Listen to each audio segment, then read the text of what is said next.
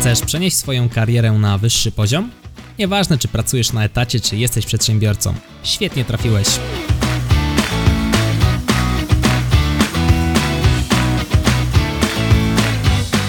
Nazywam się Michał Kowalczyk i witam Cię w Excellent Work Podcast.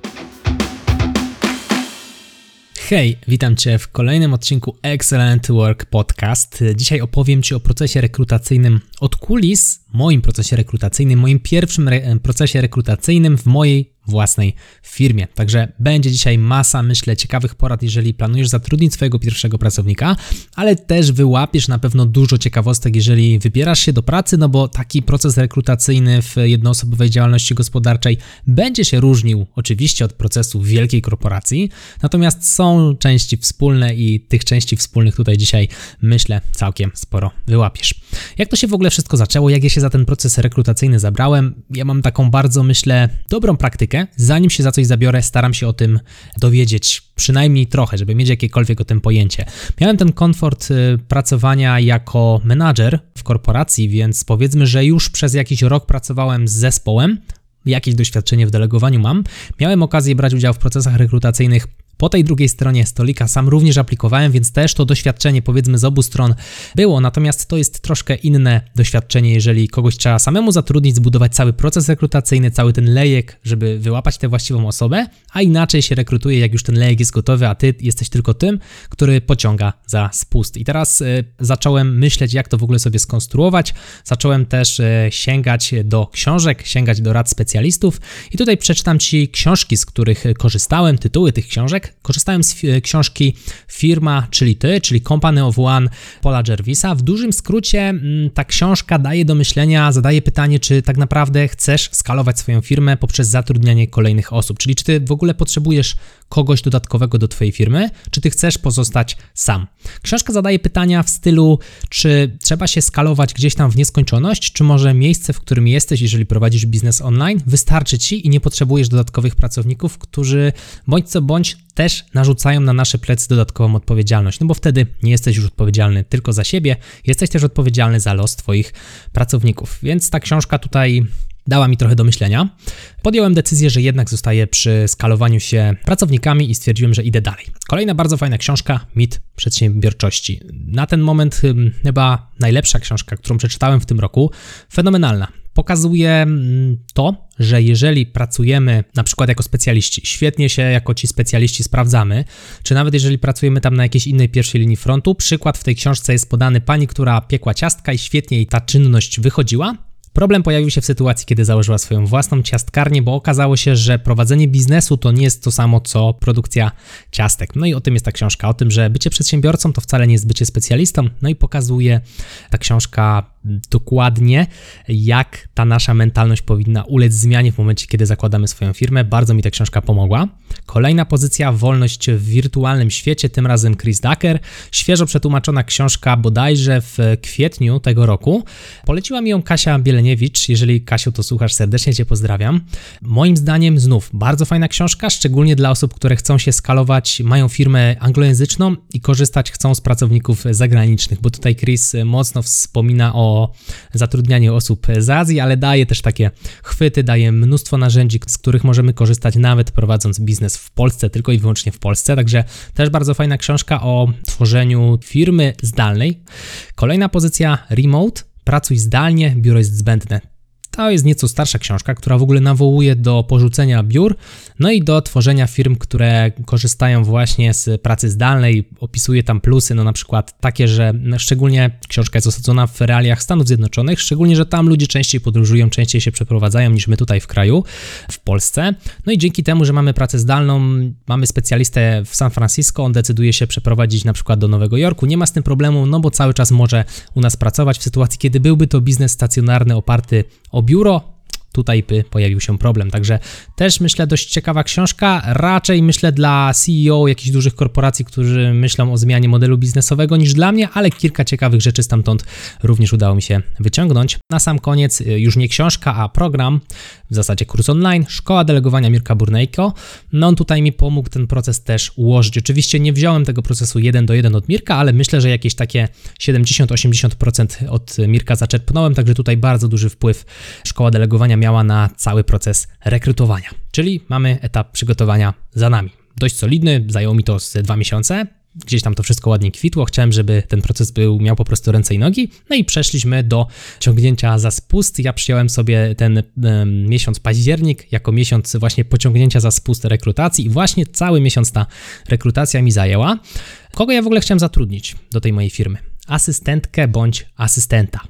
No, brzmi tak troszkę enigmatycznie. Okazuje się, że w naszym kraju zawód wirtualnej asystentki jest raczej kojarzony z osobami, które działają biznes do biznesu, czyli prowadzą swoje działalności i pomagają przedsiębiorcom, będąc mocno wyspecjalizowanymi osobami. Mam na myśli tutaj e, właśnie takie wsparcie biznesów online, które to asystentki też e, stosunkowo, mm, że tak powiem, stawkę godzinową mają dopasowaną do modelu biznes do biznesu. I tutaj ja, jak umieściłem swoje ogłoszenie, zostałem trochę napadnięty za moje komentarze o, o stawce. E, o tym nieco więcej za moment. E, natomiast, no, tak jak wcześniej wspomniałem, chciałem zatrudnić asystenta bądź asystentkę, które to osoby mogły, czy ta osoba mogłaby mnie odciążyć z moich e, takich zadań e, bieżących, czyli tych czynności, które ja wykonuję regularnie, które mógłby wykonywać ktoś inny, typu na przykład montowanie jakiegoś wideo, montowanie tego podcastu, jakaś prosta obróbka grafik, przeczytanie mojego tekstu, który już wcześniej sam napisałem i ułożyłem, czy tam nie ma błędów ortograficznych, tak najzwyczajniej w świecie, czyli coś, co nie jest mocno specjalistyczne, nie chodziło mi tutaj o pełną korektę językową, tylko po prostu o dodatkową parę oczu, które mogłyby ten tekst sprawdzić, jakieś zabukowanie hotelu na przykład mam szkolenie w Warszawie i ja musiałbym siedzieć i szukać tego hotelu, zamiast wysłać po prostu info do asystentki, która mogłaby mi podesłać tam dwie, trzy propozycje, ja bym sobie coś tutaj szybko wybrał, czy zakup sprzętu, ja mam taki problem, że jestem bardzo analitycznym człowiekiem i uwielbiam grzebać na komputerze i szukać tych wszystkich fajnych rzeczy, co konsumuje mi bardzo dużo czasu. Jeżeli bym wydelegował ten proces, powiedział komuś tam, hej, słuchaj, będę kupował to i to i to, Wybierz mi trzy propozycje, coś z tego wybiorę. Oszczędzę masę czasu i po prostu moja głowa odpocznie od tego całego grzebania, bo będę miał na talerzu trzy możliwości. Jedną z tych możliwości będę musiał wybrać, taką mam zasadę z samym sobą. Także to zdejmie ze mnie takie, można by było powiedzieć, czynności, które może zrobić ktoś inny, a ja będę miał wtedy czas na bardziej koncepcyjną pracę nad firmą, wdrażanie nowych pomysłów albo ulepszanie tych procesów, które już w firmie działają, poprawę po prostu jakości działania tej firmy. No bo teraz robię pewne rzeczy, ale może nie do końca jakość tych rzeczy jest dla mnie wystarczająca, zadowalająca. Chciałbym tę jakość podnieść, ale nie mam przestrzeni, nie mam czasu, żeby to robić. Skąd w ogóle wiedziałem, że to jest ta scena, w której ja potrzebuję sobie tę asystentkę czy asystenta zatrudnić? No po prostu policzyłem sobie, ile przychodu rocznie generuje moja firma, podzieliłem to przez liczbę roboczo-godzin, no i podzieliłem też przez liczbę w ogóle całkowitych godzin w roku. Wyszła mi tam jakaś stawka godzinowa. Mniej więcej ile kosztuje moja roboczo godzina i mniej więcej ile kosztuje godzina mojego życia. No i zestawiłem sobie to z pracą, którą chciałbym wydelegować, no i mniej więcej też oszacowałem, ile jestem w stanie za tę pracę zapłacić. No i wyszło, że ja jestem w stanie za tę pracę zapłacić mniej niż kosztuje w tym momencie moja robocza godzina. Czyli najzwyczajniej w świecie mi się to biznesowo opłaca. Jeżeli kogoś nie zatrudnię, to tracę, bo ja to sam robię, a godzina mojej pracy jest droższa niż godzina tej osoby, którą zatrudnię. Powiesz, kurczę, ale ty to strasznie traktujesz przedmiotowo. No tak działa biznes, w sensie to są cyfry. Godzina CEO kosztuje jakąś tam pensję, godzina starszego specjalisty też kosztuje jakąś tam pensję, jakąś tam kwotę. I to jest normalne. I teraz, jakie z tego całego długiego wywodu może wyciągnąć sobie wnioski kandydat, jeżeli tego słucha? No, przede wszystkim wychodzi na to, że pracodawca ma pewien problem. No, ja mam pewien problem, bo mam za mało czasu, potrzebuję go więcej. Więc ty, jako kandydat, co robisz? No, starasz się rozwiązać mój problem. W tym wypadku starasz się odciążyć mnie z moich rutyn, tak abym mógł więcej czasu poświęcać na, nie wiem, jakieś kreatywne myślenie nad biznesem. Jeżeli idziesz do pracy jakiegoś tam, nie wiem, starszego specjalisty typu e, customer care, opieka klienta, no to co?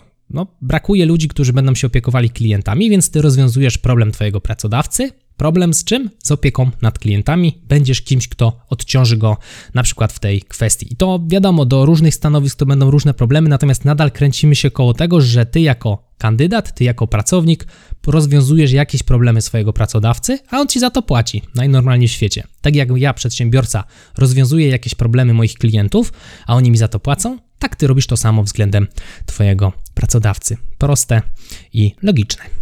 Przechodzimy teraz do momentu startu całego procesu. Jak to wyglądało, jak ten proces został zbudowany, żeby wyłonić odpowiednie osoby. No, szczerze powiem Ci, że proces mnie trochę przerósł, no, jeżeli chodzi o liczbę zgłoszeń. Zrobiłem zgłoszenia w kilku miejscach. Napisałem post jeden post, który udostępniłem w kilku miejscach. Pierwszym z tych miejsc był mój fanpage, który liczył w momencie udostępnienia około 27 tysięcy osób na Facebooku. Drugim miejscem było LinkedIn, tam mam około 2000 osób w sieci. No i Instagram jakieś 1,5 tysiąca osób w sieci i na samym końcu mój profil prywatny, na którym jest powiedzmy tam między 800 a 1000 znajomych. No i o dziwo, na profilu prywatnym nikogo to nie prosiłem, uzyskałem aż 23 udostępnienia. To jest, myślę, istotna sprawa z punktu widzenia tego, jakimi osobami się otaczamy. Widać, że sporo moich znajomych, i uwierz mi, że to nie byli przedsiębiorcy, tylko tacy normalni znajomi, których gdzieś tam mijam na ulicy, po prostu udostępniali mój post tak w dobrej wierze, bez niczego. I to było naprawdę bardzo miłe. To pokazało mi, że wokół mnie jest naprawdę sporo osób, które e, cieszą się, że gdzieś tam moja firma się rozwija i chcą mi jakoś pomóc bezpłatnie, udostępniając mój post, bo to ich nic nie kosztuje, a mi może pomóc, więc to było naprawdę, naprawdę bardzo miłe. No w wyniku tego posta tych zgłoszeń się pojawiło aż 96. I teraz jak ten post wyglądał? Składał się z kilku części. Pierwszą częścią był krótki opis tego, o czym będzie praca, prawda? Czyli, że tam trzeba odciążać mnie z czasu i tak dalej, i tak dalej. Potem podsumowanie zadań, czyli jakieś tam e, przykładowe zadania, które na takim stanowisku pracy mogą się pojawić. Co oferuję, czyli e, mniej więcej informacji o tym, co ode mnie można uzyskać. No i informacje, że będzie jakieś zadanie, kontakt, zadanie przepraszam, testowe po kontakcie mailowym. Jeżeli się jesteś tutaj zainteresowany zaaplikowaniem na takie stanowisko pracy, napisz do mnie maila. E, zbierałem ogłoszenia 17 dni od 23 września do 10 października. O tym nie pisałem nigdzie, natomiast dałem sobie taką przestrzeń. Wiedziałem, że jak udostępnię mój post 23 września, no to on nie będzie żył wiecznie na Facebooku. Algorytm tak zadziała, że w końcu go gdzieś tam przykopię i schowa. Tak też się stało. Oczywiście były tam jakieś osoby, które po terminie aplikowały, natomiast powiedzmy, że to było mniej więcej dobre zagranie. Pewnie inaczej teraz sformułowałbym moje ogłoszenie i nie użyłbym słowa wirtualny asystent i wirtualna asystentka, bo jak już wcześniej wspomniałem, ściągnęło to do procesu rekrutacyjnego osoby, które się tym zajmują zawodowo, profesjonalnie za naprawdę solidne pieniądze, bo mają też bardzo, bardzo solidne umiejętności i są już bardzo doświadczone w temacie. Ja takich osób nie szukałem. Ja szukałem kogoś początkującego, dlatego to jest takie gdzieś tam doświadczenie, które sobie już e, złapałem. Co było ważne przy aplikowaniu? Przede wszystkim patrzyłem na to, czy ktoś dał CV, czy nie dał. Ja nie chciałem CV. Zależało mi na tym, żeby maksymalnie krótka była ta aplikacja. Prosiłem w ogłoszeniu, żeby napisać w trzech zdaniach, w czym albo dlaczego konkretnie to ty możesz mi pomóc w robieniu mojego biznesu.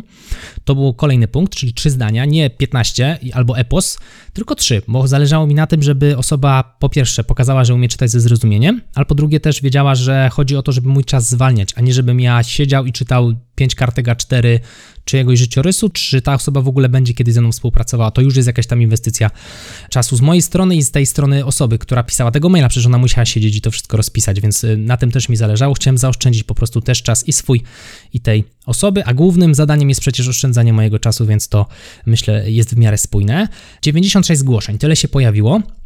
Ja oczywiście korzystałem z automatycznej odpowiedzi. Mam taki mm, fajny programik Text Expander, po którym ja tam na przykład sobie wpiszę przecinek, tam nie CV, cokolwiek, jakieś tam, jakieś tam hasło, które sobie stworzyłem i już mi się tworzy automatyczna odpowiedź. Oczywiście muszę uzupełnić tylko imię tej osoby, do której wysyłam maila, żeby to było również spersonalizowane i w ten sposób odpowiadałem na te 96 zgłoszeń. Gdybym każde 96 musiał pisać od podstaw, to ło, i teraz tak, po pierwszej rundzie, czyli po tym zgłoszeniu, z 96 osób zostało osób 76. E, 15 osób napisało błędnego maila, czyli na przykład jakieś błędy językowe, takie rażące, bardzo ortograficzne.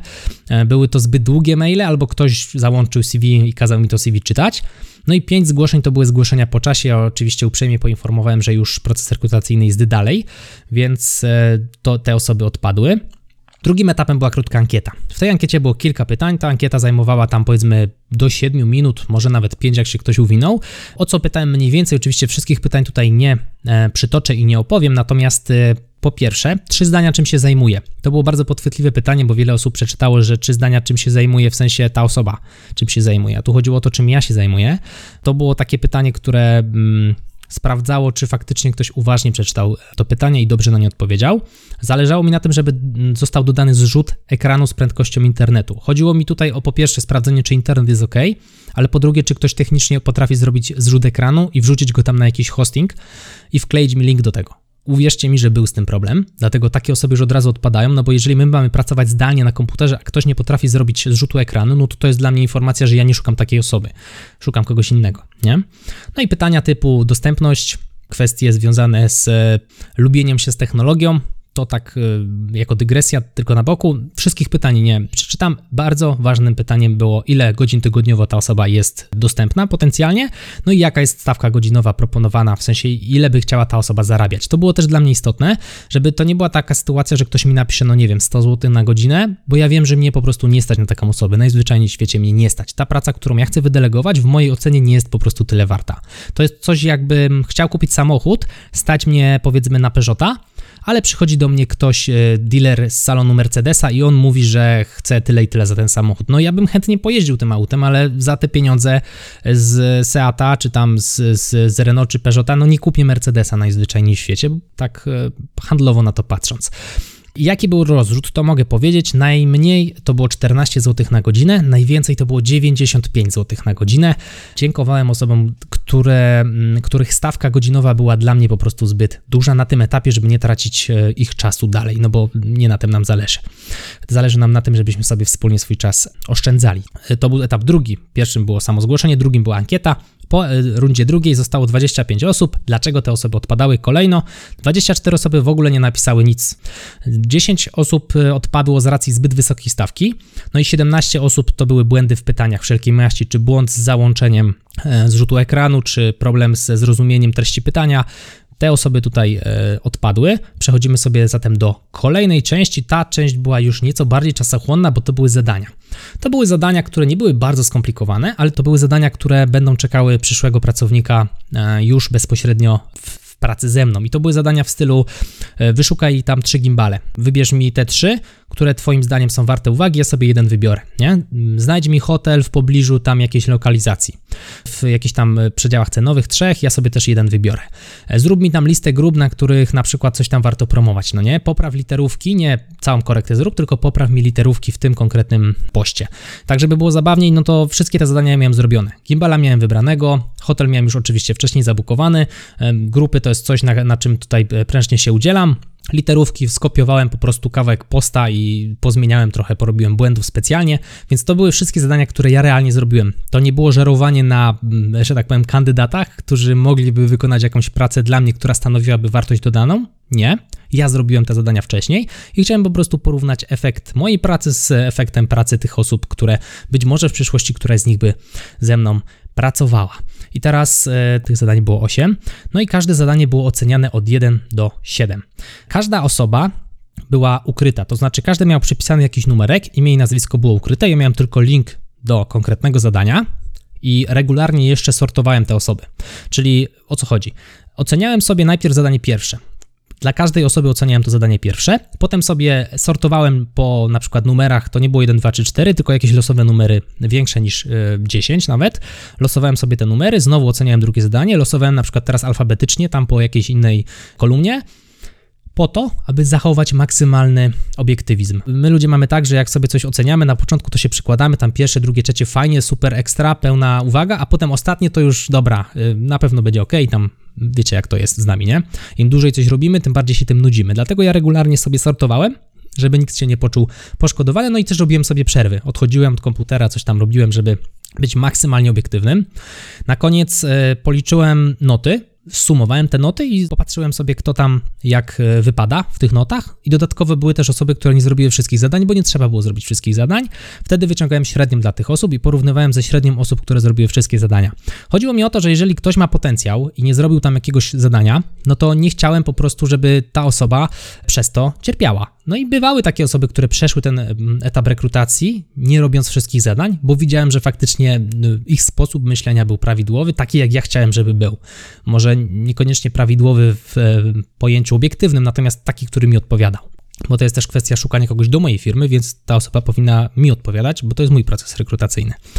No i po tym etapie kolejnym, czyli po rundzie trzeciej, zostało nam 11 e, osób. Zostało nam 11 osób. Dlaczego? Po pierwsze, jedna osoba z tych 25 zrezygnowała, 4 osoby nie wysłały w ogóle zadań i 9 osób odpadło na etapie niskiej oceny za te zadania. Zostało mi 11 osób do kolejnego etapu, do etapu czwartego, czyli do etapu e, rozmowy jak wyglądał sam etap rozmowy. Poświęciłem cały tydzień na to, aby mm, te osoby mogły z tych 11 wybrać sobie konkretne terminy. Każde spotkanie miało trwać 30 minut. Stworzyłem taki Google Sheets, w którym narysowałem kalendarz, no i każda z osób dostała swój indywidualny numerek. Chodziło mi tutaj o RODO. Ten dokument był dzielony, więc każdy mógł się wpisać w slot, a mi zależało na tym, żeby każdy, każda z tych osób widziała ten sam kalendarz, żebyśmy mogli się wpisywać w takiej sytuacji, kiedy na przykład y, nie wpisujemy się w dwie, trzy osoby na jeden slot. Takich sytuacji unikamy. Tak chcieliśmy ich uniknąć, prawda? Dlatego wymyśliłem sobie taki patent z numerkami, każdy miał inny numerek, wpisywaliśmy się po numerkach, nikt nie wiedział, kto jest kto, tylko ja wiedziałem, bo ja miałem klucz do numerków. No i dzięki temu Google Sheetsowi każdy się gdzieś tam powpisał, przeprowadziliśmy to 11 e, rozmów i teraz o co ja pytałem na tej krótkiej, dość 30-minutowej rozmowie? Po pierwsze, czemu taka praca? To pokazuje gdzieś tam motywację, czemu akurat ta praca, czemu akurat u mnie, czy ta osoba mnie gdzieś tam znała, czy mnie nie znała, tak z czystej ludzkiej ciekawości. Gdzie chcesz iść? To było dla mnie bardzo ważne, no bo moja firma jest o czym? Moja firma jest o pomaganiu innym w rozwijaniu ich kariery przy pomocy Excela, czy właśnie takich rad o rozmowach kwalifikacyjnych, o których teraz na przykład rozmawiamy. I to pytanie, gdzie chcesz iść, tyczy się mocno e, tego pytania, gdzie chciałbyś być za 5 lat, nie? No bo skoro moja firma pomaga w rozwoju kariery naszym klientom, no to chciałbym, żeby też była spójna w e, stosunku do moich pracowników. Chciałbym, żeby ich kariery również się rozwijały. Więc jeżeli miałem osobę, która wie, w którą chce stronę iść, to ja mogę tak delegować zadania, których mam naprawdę multum, bo ja jestem one man army, więc mam praktycznie wszystkie rzeczy związane z biznesem wokół siebie, więc każdą z tych rzeczy mogę wydelegować. Jeżeli wiem, co by ktoś tam chciał robić, to mogę w tą stronę go pchnąć. No i była osoba, nawet dwie osoby, które chciały iść bardziej w stronę IT, no to to świetne osoby, które nadawały się właśnie do delegowania kwestii związanych z obróbką e, grafiki, wideo, audio, z kwestiami opieki na przykład nad stroną internetową, bo to są rzeczy związane z tą tematyką, nie? Były osoby, które bardziej się realizowały w takim back office, w takim wsparciu. No to tutaj świetna organizacja, gdzieś tam planowanie, zarządzanie projektami, te klimaty, nie? I, i takie osoby, które mi powiedziały, że ja bym chciał tam iść w tą stronę, nie, nie jest to do końca mój pomysł, pomysł na siebie, może mi się to zmieni, ale dziś to tam jest jakoś, jakaś mgła w oddali, w tamtą stronę chciałbym iść. No to świetnie, dla mnie to była idealna informacja, takiej osoby szukałem, która miała pomysł na siebie. Jak ktoś mi mówił, że nie wie i w ogóle nie ma pomysłu, no to ode mnie od razu dostawał ujemne punkty, bo ja uważam, Znów, to jest mój proces rekrutacyjny. Ja jestem taką osobą, która ma, ma jakiś pomysł na siebie i lubię, jak ktoś inny też ma nawet mglisty pomysł na siebie. No i po prostu Uważam, że to jest istotne, więc tutaj e, na, takiej, e, na takim poziomie chemii tutaj coś nie zagrało. O ile w zadaniach powiedzmy było nieźle, no to tutaj na poziomie chemii, takiej właśnie takiej rozmowy, takiego czucia gdzieś tam wspólnych wartości były rozjazdy. I po to była właśnie ta krótka, 30-minutowa rozmowa. Kolejne pytanie, jak sobie ta osoba wyobraża naszą współpracę? Jakby wstaje rano i coś dzieje, nie? Jak to wyglądało? Potem wyjaśniałem, jak to będzie. Na tyle, na ile sam mam pojęcie, bo to jest znów pierwsza moja rekrutacja, więc pierwszy pracownik. Zapytałem, czy ta osoba ma pytania. Jeżeli pytań nie było, no to Przechodziliśmy sobie przez zadania, jakiś tutaj e, feedback z mojej strony, co było ok, co było nie ok. No i też pytałem osoby, e, jak ona z tymi zadaniami sobie poradziła. No i na samym końcu poruszaliśmy kwestię e, rozliczeń, i to też była istotna sprawa, bo ja właśnie tą kwestię rozliczeń sobie zostawiłem na samiutki koniec. Byłem ciekawy, czy ktoś zapyta w sekcji, w sekcji pytań, taka troszkę z mojej strony podpuszka, zobaczyć kto jest tutaj czym zainteresowany w materii pracy. No normalne, że przychodzimy do pracy po pieniądze, więc jakby ktoś zapytał o pieniądze, no to życie, nie? No przecież na, na tym to polega. Idziemy do pracy po pieniądze, bo rozwiązujemy problemy naszego przełożonego. No i po tej czwartej rundzie zostały dwie osoby. Dziwne, nie? Znaczy ogólnie to był dylemat, bo było naprawdę w, z pięć takich bardzo fajnych osób, z którymi tutaj, w który, z którymi się biłem z myślami, ale wiecie co przeważyło? Czy wiesz co przeważyło słuchaczu? To, że jak włączyłem kamerę i zacząłem rozmawiać z tą osobą, to miałem taki gut feeling, takie, nie wiem, dziwne przeczucie, że to to. W sensie nie wiem, czemu tak się stało, ale z tymi dwoma osobami, jak zacząłem rozmawiać, to miałem takie uderzenie, po prostu takie pyk, nie? Nie wiem, ciężko mi to powiedzieć. Przy pięciu osobach o w miarę równych kompetencjach ten gut feeling jest tą wartością dodatkową, on tap, nie? Czyli coś wyżej niż reszta. No i to było coś, co, co e, przyczyniło się, nie zadecydowało tak gdzieś w 100%, ale było tym kamyczkiem przeważającym, o, może tak, tą małą kropelką szalą, która przeważyła. Nie, jest, nie byłem w stanie zatrudnić wszystkich osób, zatrudniłem dwie, mimo że chciałem tylko jedną. Jedna osoba to jest mm, Damian, osoba, która jest taka mocno techniczna, no i druga osoba to jest Monika wsparcie organizacyjno-planistyczno-zarządcze, jeśli mogę tak powiedzieć. I to są osoby, z którymi współpracuję od wczoraj. Jeżeli słuchasz tego odcinka w dniu premiery 5 listopada, ja rozpocząłem współpracę z moimi pracownikami w dniu wczorajszym, w dniu 4 listopada 2019 roku. MK Learning Company nie jest już dłużej jednoosobową działalnością gospodarczą, jest nas już teraz trójka. Także myślę, e, ciekawy krok, nowy rozdział w e, życiu moim i w życiu firmy. Zobaczymy, jak to się dalej potoczy. Mam nadzieję, że w tym odcinku udało Ci się wyciągnąć e, trochę wartości, jeżeli jesteś kandydatem, i bardzo dużo wartości, jeżeli prowadzisz jednoosobową działalność gospodarczą i zastanawiasz się nad zatrudnieniem pierwszego pracownika. Jest tutaj proces rekrutacyjny podany niemalże na talerzu. Możesz po prostu kopiuj wklej spróbować zadziałać z tym procesem rekrutacyjnym. Żeby było ciekawiej, rozmawiałem dzisiaj z moim kolegą Wojtkiem Bizubem, który mm, również opowiadał mi o swoim procesie rekrutacyjnym i praktycznie rzecz biorąc wygląda tak samo to u niego, przy czym mała różnica jest taka, że on ma jeszcze dzień próbny, no ja fizycznie tutaj tego dnia próbnego nie mogłem zrobić z racji tego, że jeden pracownik jest z Wrocławia, drugi jest z no też daleka, a ja mieszkam pod Krakowem, więc to w ogóle nie wchodziło w grę, praca jest zdalna. Natomiast Wojtek ma już za sobą naprawdę sporo rekrutacji i tutaj bardzo ucieszyło mnie to, jak on opowiadał o swoim procesie, bo faktycznie gdzieś tam tutaj e, te, te, ten sposób myślenia był dość zbieżny i to dobrze rokuje, mam nadzieję, na, na przyszłość, a jak na tak krótki czas e, stażu pracy moich pracowników, na te, e, że tak powiem, punkty styku, które z nimi miałem, naprawdę zapowiada się bardzo obiecująco, także trzymaj kciuki, mój drogi słuchaczu. Tyle z mojej strony. Jeżeli podobał Ci się ten odcinek, zachęcam Cię do tego, abyś e, wyrzucił e, zrzut ekranu z telefonu w social media. Możesz to zrobić na przykład na Instagramie. Oznacz mnie też Michał Skuteczna Nauka Excela. No i będę też bardzo wdzięczny, jeżeli podzielisz się tym podcastem z jedną osobą. Wyślij link tego podcastu do jednej osoby, do jednego Twojego znajomego. Tymczasem życzę Ci wszystkiego dobrego, no i do usłyszenia w kolejnym odcinku Excellent Work Podcast. Z tej strony Michał Kowalczyk. Trzymaj się, hej.